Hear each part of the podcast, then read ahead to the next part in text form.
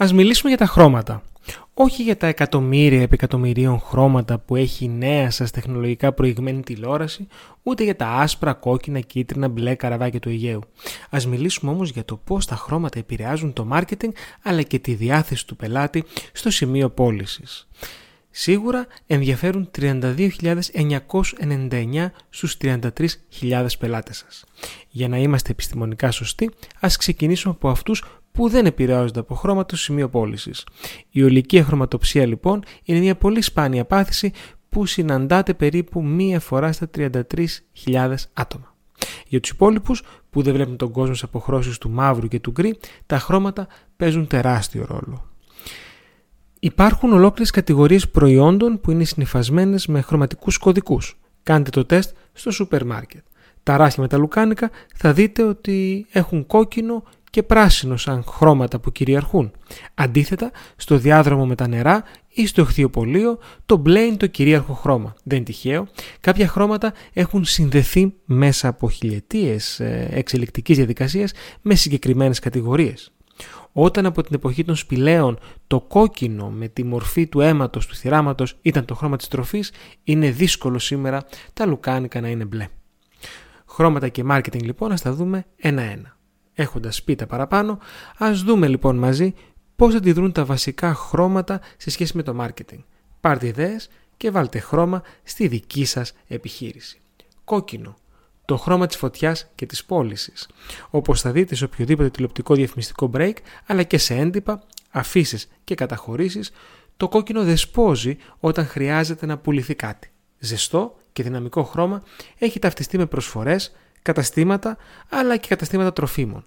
Όταν θέλετε να πουλήσετε επιθετικά, βάλτε κόκκινο, αλλά με μέτρο. Πορτοκαλί. Το βλέπουμε και φρενάρουμε. Δεν είναι τυχαίο ότι το πορτοκαλί χρησιμοποιείται στα φανάρια. Είναι το χρώμα που μπορεί να μας κάνει να σταματήσουμε και ως εκ τούτου είναι από τα αγαπημένα χρώματα τόσο για βιτρίνες όσο και για προσέλκυση παρορμητικών αγοραστών. Το πορτοκαλί αλλά και το συγγενικό του κίτρινο είναι χαρούμενα χρώματα που προωθούν την αισιοδοξία. Μπλε, παγκόσμιο και ελληνικό. Το μπλε σε ολόκληρο τον κόσμο συνδέεται με το νερό, την ειρήνη, την ηρεμία, την αξιοπιστία.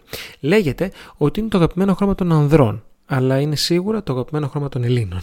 Ε, και εδώ υπάρχει μια μικρή, κάποιες φορές παγίδα ίσως για την ελληνική επιχείρηση, καθώς από υπερβολική αγάπη για την πατρίδα μας όλα τα χρώματά μας είναι μπλε. Πράσινο. Ανάβει τις πωλήσεις. Βασικό χρώμα στο τρόφιμο και στις υπηρεσίες υγείας, το πράσινο συνδέεται με την υγεία, την ηρεμία, τη δύναμη και τη φύση. Το πράσινο δίνει αίσθηση αρμονίας και ισορροπίας στον καταναλωτή που είναι απαραίτητη ώστε να προχωρήσει σε αγορά Κατάλληλο λοιπόν για το εσωτερικό των καταστημάτων. Τέλος, είναι κατά 99% το χρώμα προώθησης περιβαλλοντικών ζητημάτων. Μοβ, το βασιλικό χρώμα. Μέχρι το 1856, ο μόνος τρόπος για να παραχθεί μοβ χρώμα στον πλανήτη Γη ήταν από ένα σπάνιο είδος θαλάσσιου σαλιγκαριού. Το μοβ ήταν τόσο ακριβό που άξιζε το βάρος του σε χρυσό. Δεν είναι τυχαίο λοιπόν που ακόμη και σήμερα συνδέεται με την αριστοκρατία, το σεβασμό αλλά και την ομορφιά. Συχνά χρησιμοποιείται για την πρόθεση προϊόντων αντιγύρανσης και ομορφιάς. Μαύρο, all time classic. Αρκετοί επιστήμονες θεωρούν ότι το μαύρο είναι απλά η απουσία του χρώματος και όχι κάποιο χρώμα. Ωστόσο, αν η επιχείρησή σας δραστηριοποιείται σε κάποιο upscale τομέα, αυτό είναι το τελευταίο που πρέπει να σας απασχολεί. Το μαύρο συνδέεται με την εξουσία, την ποιότητα, την νοημοσύνη και φυσικά τη μόδα. Λευκό. Πότε χρησιμοποιείται εν λευκό; Το λευκό συνδυάζεται με τα αισθήματα καθαριότητας και ασφάλειας. Επίσης λειτουργεί μοναδικά ως καμβάς όταν επιθυμείτε να αναδείξετε τη δημιουργικότητά σας. Αν η επιχείρησή σας δραστηριοποιείται στους τομείς του τουρισμού ή της καθαριότητας, το λευκό είναι το χρώμα από το οποίο ξεκινάει η παλέτα σας.